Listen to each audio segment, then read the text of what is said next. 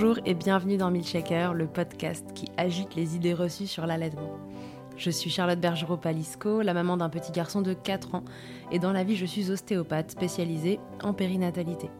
J'ai destiné ma pratique aux femmes et aux enfants, en particulier dans cette période charnière autour de la grossesse, de la naissance et du postpartum, avec une spécificité permettre au bébé de mieux téter pour mettre en place un allaitement serein en libérant les bébés des tensions qui les empêchent de téter correctement. Ce podcast, je l'ai imaginé pour vous offrir des témoignages variés, des expériences de familles qui ont allaité plus ou moins longtemps et avec plus ou moins de facilité. Ici, vous découvrirez l'allaitement sous toutes ses coutures. Vous pourrez aussi vous informer auprès de professionnels, tous spécialisés dans le domaine, qui vous apporteront lors d'épisodes experts les informations les plus justes et vous permettront de vous orienter en cas de difficulté. Mon objectif, il est très simple, offrir ces informations à toute mère, famille et tout professionnel qui souhaite se renseigner sur le sujet, que chacun puisse faire ses choix de façon éclairée et casser les idées reçues qui circulent pour vous rendre l'allaitement plus accessible, plus facile, normal, banal même, et ce qu'importe vos envies et votre projet. Ce qui aide ces informations à se diffuser pour que le plus grand nombre puisse en bénéficier et qui permet à Midchecker de continuer de s'agiter, c'est vous, par vos partages autour de vous, sur les réseaux, vos écoutes, mais aussi vos notes ou étoiles sur les plateformes d'écoute. Alors je vous serais très reconnaissant de prendre une minute pour soutenir ce projet. Et maintenant, place à l'épisode. Je reçois aujourd'hui et pour la première fois dans Midchecker Véronique Darmanja. Elle est consultante en lactation IBCLC, créatrice à Paris d'un centre dédié à l'allaitement et formatrice sur tous les sujets attenant à l'allaitement pour les professionnels soucieux de s'informer correctement. Pour cette première avec elle, je lui ai demandé de nous parler d'allaitement en cas de césarienne. Pour commencer, on brise les idées reçues qui circulent sur le sujet. Montée de lait plus tardive, moins de lait, est-ce vrai et pourquoi dit-on cela? On se demandera ensuite quelle est la conduite à tenir en cas de césarienne, qu'elle soit d'urgence ou programmée, pour mettre en place un allaitement sereinement mais aussi comment gérer les douleurs de ce postpartum particulier, quelle position d'allaitement adopter par exemple? Douleurs liées à la cicatrisation ou aux tranchées sur cet utérus cicatriciel, en passant par une possible douleur psychique d'un accouchement qu'on avait peut-être imaginé autrement. Véronique vous explique tout et vous donne tous ses tips pour mener à bien votre projet. Je vous souhaite une belle écoute. Bonjour Véronique, bienvenue dans Milchecker. Bonjour. Véronique, est-ce que tu peux te présenter pour les personnes qui nous écoutent parce que c'est ta première intervention dans Milchecker alors, je suis consultante en lactation certifiée IBCLC euh, depuis 2005, euh, donc ça fait longtemps. Euh, j'ai aussi créé un centre allaitement sur Paris pour les parents et pour les professionnels de santé, pour que les parents puissent trouver toute l'aide dont ils ont besoin pour répondre à toutes leurs questions autour de l'allaitement et pour que les professionnels puissent aussi trouver de l'aide et des formations. Ok, très bien. En fait, moi, l'histoire, elle a commencé ici, parce que c'est Véronique qui a commencé à, me former sur les, sur les sujets allaitement, et c'est comme ça que, que j'ai un peu orienté ma pratique euh, vers les troubles de succion du nourrisson. Donc euh, voilà, back to the beginning, c'est avec euh, Véronique que tout a commencé. Alors du coup, je suis ravie de, te recevoir aujourd'hui. On va parler allaitement et césarienne. La semaine dernière, enfin le dernier épisode sera sorti et ce sera un témoignage sur allaitement en cas de césarienne. Et donc, euh, ça va faire naître éventuellement plein de questions. Il y a des idées reçues qui circulent autour de l'allaitement, de la mise en place en particulier de l'allaitement après une césarienne. Et on va commencer euh, dans le vif du sujet de Milchaker, on va commencer par briser les idées reçues qui sont euh, alors, j'ai eu une césarienne, il paraît que ça va retarder ma montée de lait, il paraît que je vais avoir moins de lait et que tout se joue dans les deux heures où le bébé sort du ventre de sa maman et qu'il faut qu'il soit tout de suite en train de téter, etc. Et on sait qu'en cas de césarienne, parfois on est séparé alors qu'est-ce qu'il en est? Est-ce que tout ça c'est vrai? Alors, c'est vrai et c'est pas vrai. C'est vrai dans l'état actuel de l'accompagnement des mamans en maternité euh, quand elles ont une césarienne, mais c'est pas une fatalité, loin de là. Alors, en ce qui concerne le retard à la montée de lait, le retard à la montée de lait, euh, il est pas censé. La césarienne en soi ne doit pas retarder la montée de lait. Mais ce qui va se passer souvent, c'est que la maman, du coup, elle est douloureuse après sa césarienne. Euh, elle va avoir du mal à se lever pour aller prendre son bébé dans son berceau. Elle va euh, pas être à l'aise pour le mettre au sein. Et du coup, souvent, en fait, elle va moins mettre son bébé au sein après euh, une césarienne. Elle va retarder les tétés souvent parce que ça peut faire mal. On va certainement en parler après. Mm. Et du coup, on va avoir un bébé qui va téter moins souvent. Et c'est ça qui retarde la montée de lait.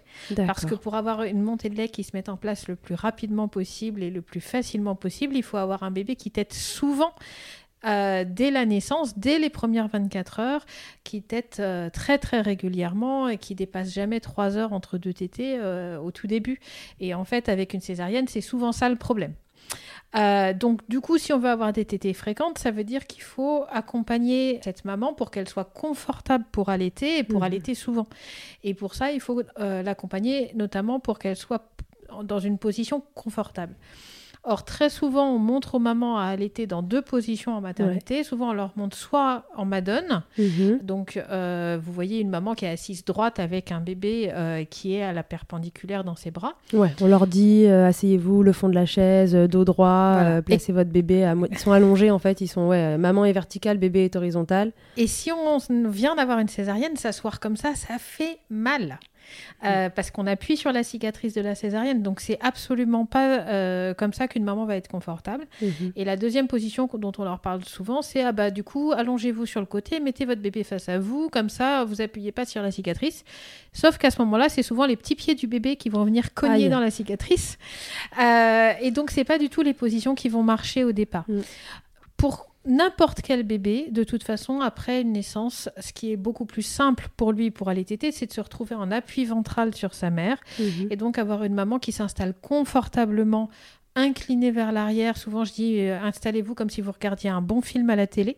Ouais. Euh, et euh, en fait, on peut tout à fait adapter cette position-là.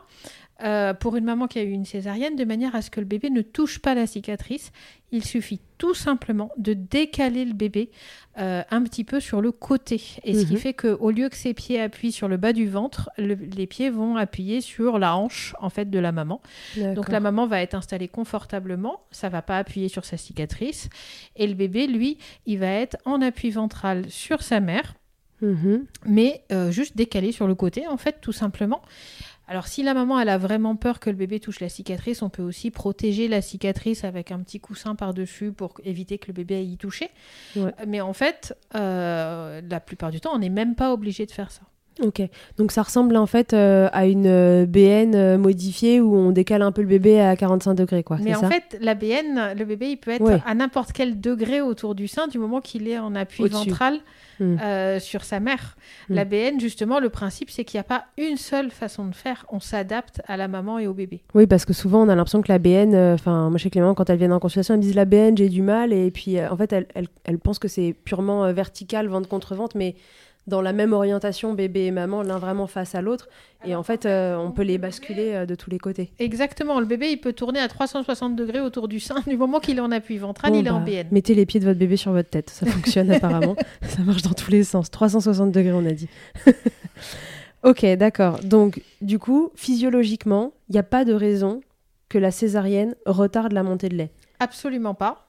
Euh, donc physiologiquement, la montée de lait, si le bébé tête souvent, elle va arriver au même moment. Et du coup, si on a un bébé qui a tété souvent, on a une Mm. lactation qui se met en place correctement et on n'a pas moins de lait non plus. Ouais. Euh, et on peut avoir un problème de manque de lait si on a une- un bébé qui n'a pas assez tété au départ euh, ou pas bien installé. Mais si on a un bébé qui tète efficacement et souvent, on n'a pas moins de lait parce qu'on a eu une césarienne. Non, ok, même cause, mêmes effets, quoi. Et les études ont bien montré clairement que la césarienne ne retardait pas la montée de lait. Ok, très bien. Donc vous pouvez vous rassurer, vous aurez votre montée de lait comme tout le monde euh, si votre bébé euh, va au sein assez régulièrement, etc. Quid de ces deux heures en sortant? Parce que c'est encore assez fréquent donc en maternité que les mamans soient séparées pendant deux heures. C'est le temps en fait qu'elles passent en salle de réveil. Après une chirurgie, on passe toujours un temps en salle de réveil pour voir si euh, on est OK euh, pour retourner en chambre. Et donc, il y a certaines maternités qui amènent les bébés aux mamans euh, dans cette période-là, et éventuellement, on peut déjà les mettre au sein. Et puis d'autres maternités où c'est pas possible, c'est pas faisable. Dans ce cas-là, souvent le bébé il est en peau à peau avec la deuxième, le, conjoint ou la conjointe. Donc, quid de ces deux heures-là? À quel point elles sont importantes pour la mise en place de l'allaitement? Alors, en fait, il y a deux questions en une dans cette question-là. Euh, D'abord, il faut que vous voyez avec votre maternité, là où vous allez accoucher, euh, en cas de césarienne, comment c'est organisé. Parce que euh, dans les gros hôpitaux, souvent, euh, le bloc opératoire dans lequel on va faire la césarienne, il est au milieu des blocs où on fait toutes les autres opérations. Et Mm. donc, la salle de réveil, elle est commune à tous les opérés de toutes les opérations. Et dans ce cas-là, en général, ils ne vont pas amener le bébé en salle de réveil.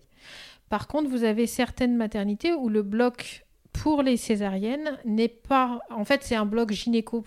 En général, Ouais. c'est plutôt un bloc gynéco qui est séparé euh, des autres blocs avec une salle de réveil séparée. Et dans ce cas-là, ils, ils peuvent amener le bébé en salle de réveil. Donc c'est déjà intéressant de, demander à la maternité où on va accoucher euh, comment étaient organisés euh, les blocs opératoires, la Mm. salle de réveil et comment euh, on fait pour avoir le bébé en salle de réveil. Ça, c'est déjà la première chose. La deuxième chose, euh, c'est qu'effectivement, un nouveau-né, en général, il est bien réveillé dans les deux heures qui suivent la naissance, mais c'est très vrai pour une naissance par voie basse. Déjà, pour une naissance par césarienne, c'est un poil différent, parce que le bébé, il n'a pas eu... euh, alors, ça dépend de la césarienne aussi. Si c'est une Ouais. césarienne euh, où on a eu tout un travail qui avait commencé avant, Mm. bah là, le bébé, il a eu le travail Oui, et c'est il quand même un minimum préparé, ouais. voilà, il, a, il va être réveillé au moment de la naissance et il va avoir ses deux heures de réveil. Si c'est une, c'est une césarienne où il n'y a pas eu de travail avant, bah, euh, votre bébé, on vient le chercher dans le ventre alors qu'il n'était pas prêt du tout. Et on peut avoir des bébés qui sont complètement endormis à la naissance et qui n'ont pas ces deux heures de vrai réveil où ils sont prêts à téter parce qu'ils n'ont pas eu le processus physiologique qui permet d'être dans cet état-là. D'accord. Donc, euh, oui, effectivement, d'habitude, les bébés, ils sont ces deux heures de réveil et on se dit que c'est le meilleur moment pour qu'ils tètent. Avec une césarienne, ils les ont pas forcément, déjà. Mhm. Donc, parfois, vous avez des bébés qu'on amène en salle de réveil pour téter, mais qui sont complètement dans Ils les sont vapes shootés, ouais. euh, et qui têtent pas, en fait. Euh, donc, ça va dépendre de chaque bébé aussi, de chaque maman. Il y a des mamans aussi qui sont pas bien dans, les, dans la suite de la césarienne juste avant. Il y a des maternités où on met le bébé, au- où on propose de faire une tétée au bloc directement, Ah oui. ce qui peut être génial si la maman est bien et si le bébé est bien. Et souvent, les, les mamans, pendant les césariennes, euh, il y a plein de mamans qui ont des nausées, voire des vomissements. Euh, quand vous avez envie de vomir, vous n'avez pas trop envie d'avoir votre bébé euh, très haut contre vous. Euh, Il y a des, même des mamans qui ont des réactions de rejet vis-à-vis de leur bébé à ce moment-là, tout simplement parce qu'elles sont trop mal. C'est pas parce qu'elles sont des mauvaises mères, pas du tout. ouais. C'est juste qu'elles sont pas bien du tout. Effet des anesthésiants, etc. Exactement. Donc en fait, on va s'adapter à chaque situation et se dire que bah, regardez comment vous sentez-vous, regardez comment est votre bébé, on va lui proposer le sein dès qu'on peut, on regarde comment ça se passe et puis on va s'adapter. Donc si le bébé il n'a pas voulu téter parce qu'il n'était pas en état, Hmm. ou si on n'a pas pu l'amener à sa maman dans ses deux premières heures, ou si c'est la maman qui était trop mal pour accepter d'avoir une tétée, euh, à ce moment-là, on va mettre le bébé en peau à peau sur le deuxième parent. euh, et encore, alors ça c'est de plus en plus fait dans les maternités, mais c'est pas systématique non plus. Ouais. Euh, mais on peut le demander. Ce sera beaucoup mieux accepté maintenant, je pense, qu'il y a une dizaine d'années. Euh, et puis, euh, on va voir si déjà le bébé il peut attendre un petit peu avant qu'on lui donne à manger pour qu'il Mm. puisse retourner voir sa mère. Le bébé, il n'est pas en urgence vitale pour manger dans les heures qui suivent la naissance. Il pourrait Mm. très bien attendre 3-4 heures sans que ce soit dramatique. Donc, ne pas se précipiter sur le biberon de préparation pour nourrisson. Oui, parce que c'est souvent ce qui est fait. Euh, C'est souvent ce qui est fait. Ça dépend beaucoup des maternités. Après, ce qu'il faut savoir, c'est que si on a une césarienne qui était euh, envisagée d'avance, euh, pas forcément programmée, mais il y a des moments où on sait que l'accouchement il risque de, se terminer en césarienne parce qu'il y a tel ou tel euh, critère euh, Ouais. qui incline par, par là. On peut aussi tout à fait faire de l'expression manuelle du colostrum pendant la fin de la grossesse Mhm. et le congeler sous forme de seringue pour que euh, on apporte les seringues de colostrum à la maternité le jour de la césarienne ou le jour de l'accouchement et euh, que ce soit du colostrum de la maman qui soit donné au bébé par le papa du coup Mhm. avec des seringues qui étaient euh, congelées et qu'on a décongelées. Alors évidemment, si vous arrivez avec vos seringues de colostrum congelées et que la, la maternité n'a jamais fait ça, ils vont vous regarder avec des gros yeux et ils risquent de refuser. Donc il faut en parler avant la naissance du bébé. Mhm. Euh, mais c'est bien évidemment ce qui serait le plus satisfaisant pour un Ouais. bébé, d'avoir du colostrum de sa maman euh, dans les, quan- les quantités habituelles de ce qu'il aurait pris s'il avait été au sein. Mhm. Et ça, ça peut tout à fait se prévoir et on peut faire de l'expression euh, en fin de grossesse pour avoir des seringues de colostrum congelées. Et ça, c'est vraiment l'idéal. Si euh, ça n'a pas été fait, si on a une césarienne en urgence, si c'était pas du tout envisagé, que on n'a pas pu avoir de tétée rapide et qu'on a un bébé qui a besoin de manger parce que je sais pas, moi, la maman, elle avait par exemple un diabète gestationnel mal équilibré, un bébé qui fait une, mm. hypoglycémie, des choses comme ça. Eh ben, on va donner à ce moment-là une préparation pour nourrisson au bébé, euh, mais on va éviter le biberon. Clairement, si on peut éviter de la donner au biberon, c'est quand même et vraiment beaucoup, beaucoup mieux. Donc, voir avec euh, la maternité si on peut la donner tout simplement à la tasse au bébé. Euh, pour lui permettre de ne pas euh, commencer ses premières suctions sur un biberon et qu'il puisse aller au sein plus facilement et puis dès que possible aller remettre le bébé au sein. Ok. Alors après, il faut savoir que même si ça a démarré tout foireux, on peut récupérer des choses dans la majorité des cas. Bien sûr. Hein. et pas hésiter à faire appel à une consultante en lactation quand on sort de la maternité pour essayer de récupérer un allaitement qui a foiré dès le début. Ok, très bien. Donc, si je résume, un, euh, ma césarienne est programmée, ou il y a de fortes chances qu'il y en ait une, enfin, on sait qu'il y, a un risque. on peut, pendant la grossesse, à partir de quand on peut exprimer ce colostrum pendant la oh, bah, grossesse Ce que je propose en général, c'est de s'y mettre le dernier mois de grossesse. D'accord, donc 37 semaines, quoi. Voilà. Alors, attention, quand on fait de l'expression manuelle, euh, en fin de grossesse, il faut pas en faire trois fois par jour. Oui, j'allais t'en parler parce que c'est aussi une technique euh, de déclenchement, non, de tirer le lait. Hmm. Donc, si on le fait une fois par jour, il n'y a mm. pas de risque. On ne va pas déclencher son accouchement en faisant de l'expression du colostrum une fois par jour. Mais on ne le fait pas plus que ça. Hein. Ou alors c'est qu'on veut accoucher, mais peut-être pas à 37 semaines. non, parce que c'est une vraie technique, de, déclenchement. de, déclenchement. Parce que ça déclenche des pics d'ocytocine, c'est ça Exactement. Ok, donc vous pouvez, à partir de 37 semaines, exprimer manuellement. C'est ça On tire pas au tire Ah non, non, non, à la main. À la main. On exprime manuellement, éventuellement un peu de colostrum euh, une fois par jour max, euh, et on met ça dans des seringues au congèle. Et on en parle à la maternité en avance pour euh, les préparer au fait qu'on va ramener des seringues dans sa valise parce que ça fait un peu les affoler. si jamais cette césarienne n'était pas prévue, qu'on se retrouve dans un, dans un système d'urgence, etc., et qu'on n'avait pas préparé le dossier, alors, on se met pas la rate au courbouillon si jamais on n'est pas bien ou que le bébé peut pas revenir tout de suite, etc. Il y a, y a quasiment toujours des moyens de rattraper la situation. Dans le meilleur des cas, on ne donne pas de préparation commerciale euh, pour nourrissons, on donne, euh, on donne rien si le bébé il peut attendre. S'il ne peut pas attendre et qu'il faut donner une préparation commerciale pour nourrissons, on demande à ce que ce soit donné euh, au doigt, j'imagine, au dalle. à la tasse. Ah oui, à la tasse, tu nous as dit. Parce que le problème du doigt, c'est qu'on a aussi une stimulation très ferme contre le palais. Un doigt, c'est mm. beaucoup plus dur qu'un sein. Tout à fait. Et qu'on peut avoir un bébé qui, après, ne déclenche pas sa succion sur le sein. C'est pour ça que je disais à la tasse. C'est vraiment à la tasse. D'autres suctions que le sein. Ok, très bien. Bon, je pense que c'est clair euh, pour, euh, pour les deux types de césarienne et ce qu'on fait euh, dans le postpartum immédiat. Rapport euh, ensuite, alors bon, une fois que maman a récupéré son bébé, du coup, on le comprend, il faut en gros euh, mettre en place un allaitement euh, classique, à savoir bébé le plus souvent possible au sein, à la bonne adresse, comme diraient certaines, et quoi d'autre? Oui, c'est tout. C'est plus le bébé tête, mieux c'est. Alors ça veut dire qu'il faut que vous ayez votre bébé à portée de main. Ouais. Parce que si vous êtes obligé de vous lever de votre lit pour aller chercher votre bébé alors que vous avez une césarienne et que vous êtes plié en deux pour certaines mères, parce que on va pas se mentir, il y a des mamans qui sont clairement douloureuses, mhm. alors que d'autres le sont beaucoup moins. Bah, ça reste une cicatrice. Euh, ah, mais c'est une opération hein. lourde, une césarienne. Hein. on passe beaucoup de couches. Euh, donc, euh, il faut avoir le bébé vraiment à portée de main, pouvoir l'attraper très facilement ou l'avoir sur soi, mhm. bien installé, bien calé dans le lit pour pas prendre de risques, qu'il puisse pas tomber du lit et qui tête le plus possible. Et plus il est sur sa mère ou sur son deuxième parent, euh, mieux c'est. Ok, très bien. Donc peau à peau, au max. Concernant les douleurs, justement, puisqu'on parlait des douleurs euh, post-césariennes, euh, vont se cumuler les douleurs éventuellement de tranchées, donc ces douleurs que l'utérus crée quand il se contracte en postpartum pour revenir à sa taille initiale. Et on dit qu'elles sont plus fortes en cas de césarienne, et en plus on va avoir la douleur de césarienne. Est-ce qu'il y a des... Say hello to a new era of mental health care. Cerebral is here to help you achieve your mental wellness goals with professional therapy and medication management support. 100% online. You'll experience the all new Cerebral Way, an innovative approach to mental wellness designed around you. You'll get a personalized treatment plan from a therapist, prescriber, or both in a safe and judgment free space.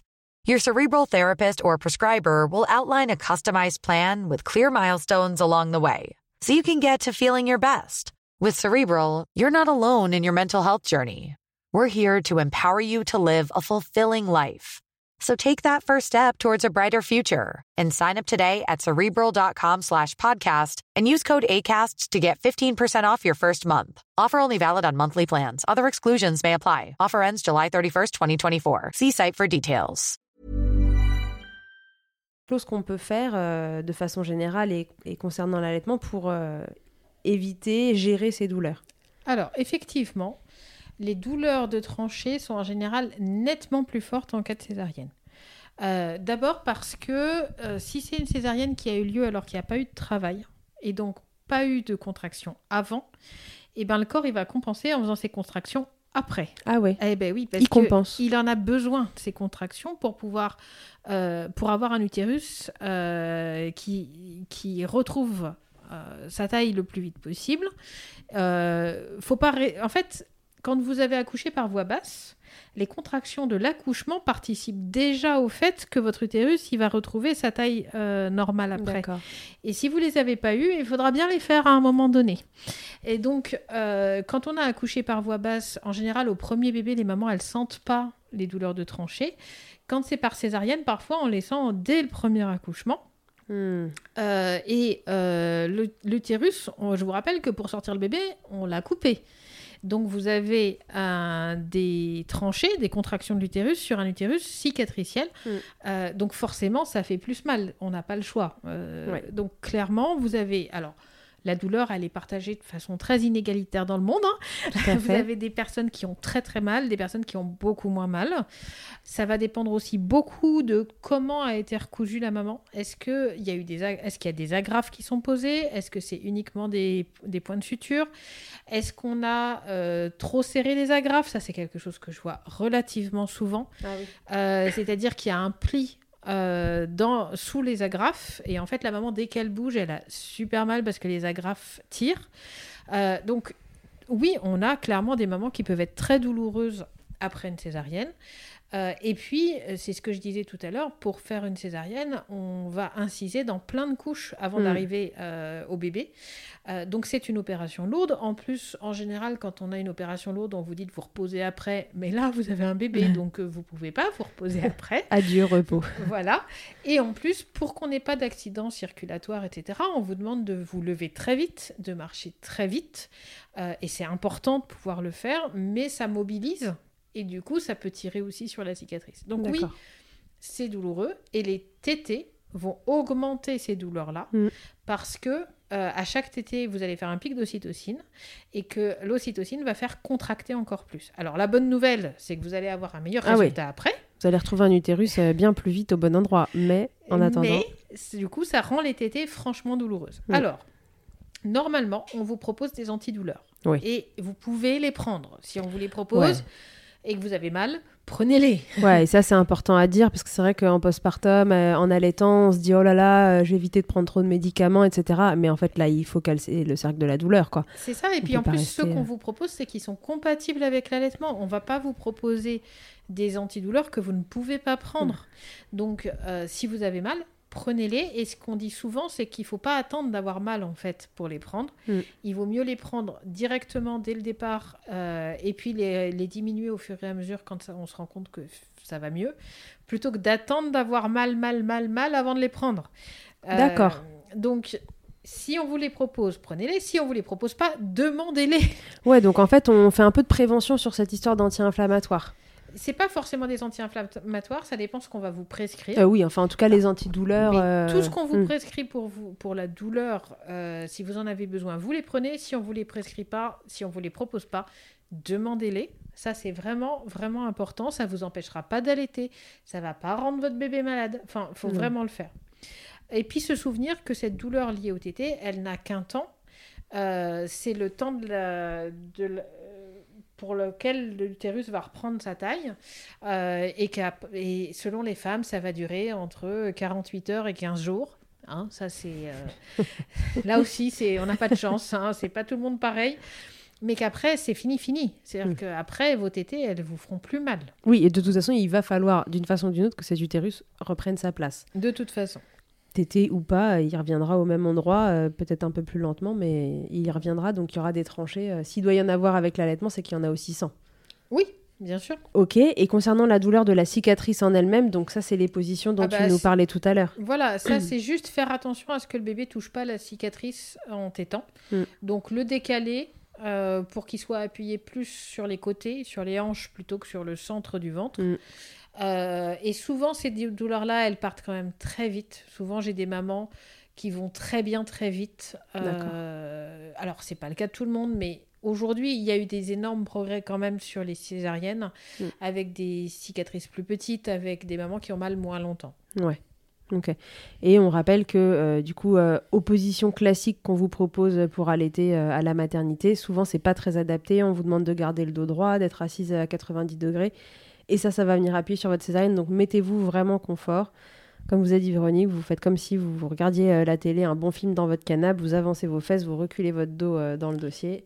Mais en fait, souvent, c'est pas une question de dossier à la maternité, c'est une question de lit. Mais Ah oui, à la maternité, c'est le lit. On a des lits ouais. inclinables à la maternité, donc on peut on incliner incline. le lit Mm. euh, pour être confortable. Très bien. Comme ça, vous avez toutes les astuces euh, pour avoir le moins mal possible. Est-ce que ça change quelque chose euh, si cette césarienne, donc, elle est prévue euh, en amont, elle est programmée, ou si elle arrive en urgence? Alors, euh, oui, ça change quelque chose et ça change quelque chose du côté psychologique. Si la césarienne a été programmée, qu'on sait qu'on va avoir une césarienne ou qu'on a de fortes chances d'en avoir une, on s'y prépare dans sa tête. Et c'est important parce que euh, c'est particulier d'accoucher par césarienne. Toutes les femmes ne le vivent pas de la même façon.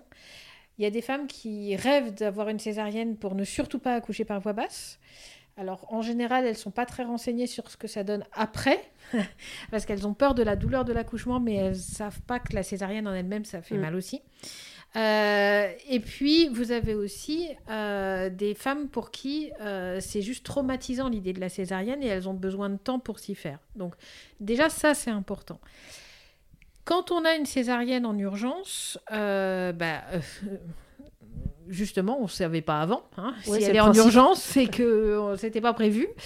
Euh, et pour beaucoup de femmes, c'est très difficile à vivre. Mm. Il y a un certain nombre de femmes qui vont le vivre comme un échec de leur accouchement, euh, qui vont le vivre comme euh, j'ai même pas été capable d'accoucher, on a, il a fallu sortir le bébé, euh, je suis nulle, des choses comme ça. Ça, ça revient souvent et je trouve de plus en plus parce que voilà, le, le retour au physiologique, etc., est de plus en plus présent, je trouve, dans les, dans les injonctions à, à l'accouchement le meilleur possible ou je sais pas quoi. Et Oui, c'est possible, mais en tout cas, euh, je pense qu'il faut bien avoir conscience que si on vous propose une césarienne, c'est pas parce que vous êtes nul.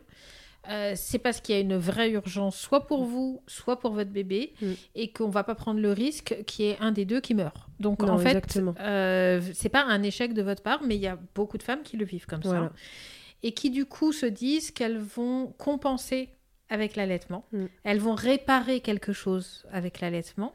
Sauf que on a vu que l'allaitement avec une césarienne, ça pouvait être plus douloureux, plus difficile de s'installer, euh, où on n'est pas toujours à l'aise au début, et que euh, si on n'a pas eu assez de tétés, bah, on, va- on risque d'avoir une montée de lait plus tardive, éventuellement moins de lait.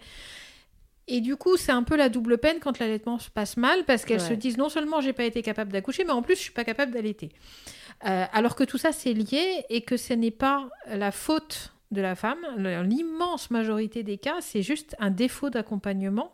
Et j'en veux même pas aux professionnels qui sont pas non plus formés la plupart du temps à l'allaitement. Donc, en fait, c'est la faute de personne entre guillemets. C'est euh, un système qui fonctionne comme ça et qui fait que quand il y a un truc qui chie dans la colle à un moment, euh, le, le reste continue, quoi. C'est à peu près ça. et euh, c'est important, euh, et je trouve que c'est important pour les professionnels de se rendre compte de l'importance que peut revêtir l'allaitement pour certaines femmes qui ont eu Mm. une césarienne. Euh, ne pas le traiter par-dessus la jambe. Clairement, euh, écouter ces femmes qui ont besoin euh, d'avoir un allaitement pour réparer quelque chose. Et si jamais l'allaitement se passe mal, se dire que euh, dans l'immense majorité des cas, on peut récupérer. Et ne pas se dire euh, c'est parce que je suis nulle. Non, c'est pas parce que vous êtes nul, c'est parce qu'il y a des choses à faire. Et à ce moment-là, prenez rendez-vous avec une consultante en lactation IBCLC. Et oui, et d'autant plus qu'on a le droit d'avoir une césarienne et en plus de récolter à la loterie un bébé qui a un problème de succion ou je ne sais quoi, et qu'après on peut cumuler les problèmes et euh, bon, ça peut tourner euh, franchement euh, à la situation pas facile à gérer. Donc la césarienne n'est pas une fatalité, les troubles de succion non plus, les deux ensemble non plus, même si c'est un peu plus compliqué à gérer. Donc surtout, voilà, à la moindre difficulté, c'est l'occasion de vous faire accompagner. Et voilà, vous l'aurez compris, la césarienne est quand même un petit handicap dans le, dans le parcours qu'il faut traverser. Donc c'est toujours mieux si on est accompagné de personnes qui sont bien formées sur le sujet. Et le papa dans tout ça, ou la deuxième maman, en tout cas la personne euh, accompagnante, euh, quelle place elle va prendre dans tout ça? Est-ce que par rapport aux douleurs, justement, au positionnement, comment elle va pouvoir euh, aider, accompagner cette maman-là plus qu'une autre? Alors, je dirais plus qu'accompagner, c'est pas tellement accompagner, c'est vivre l'allaitement à trois, mhm. les parents et le bébé. l'allaitement, c'est pas juste maman et bébé, en fait. C'est clairement une histoire de famille. Mm. et et souvent, le deuxième parent peut se dire, mais c'est quoi ma place dans tout ça? Et césarienne ou pas césarienne, en fait, euh, dans tous les cas, il y a cette question qui se pose. Euh, alors, déjà, un bébé, il a besoin d'être énormément porté. Il peut faire du pot à pot avec les deux parents. Euh, les deux parents peuvent le porter. Et c'est déjà une tâche énorme qu'on peut déjà faire à deux. Après, clairement, en cas de césarienne, le deuxième parent peut être très utile, entre guillemets, j'aime pas ce terme-là, mais... Si, si, il sera utile quand même. euh, parce que on peut avoir besoin d'être deux pour aller chercher le bébé, changer le bébé, euh, apporter le bébé à maman pour qu'elle puisse le mettre au sein. Euh, alors évidemment, à la maternité, on peut avoir euh, le bébé à portée de main quand la chambre de maternité est plutôt bien organisée. mais même parfois, à la maternité, on a besoin de quelqu'un pour prendre le bébé dans le berceau et aider la mère à s'installer parce qu'au début, on a mal et qu'on peut avoir du mal à se mobiliser et que c'est stressant d'entendre son bébé pleurer et de se dire, oh là, je mets un temps fou à sortir de mon lit. Mm. donc là, d'avoir quelqu'un qui est présent et qui peut euh, faire ça, euh, ben, c'est aussi important que de mettre le bébé au sein en fait. Donc oui, on peut avoir vraiment besoin d'aide pour attraper le bébé, pour s'installer, euh, pour installer le bébé au sein.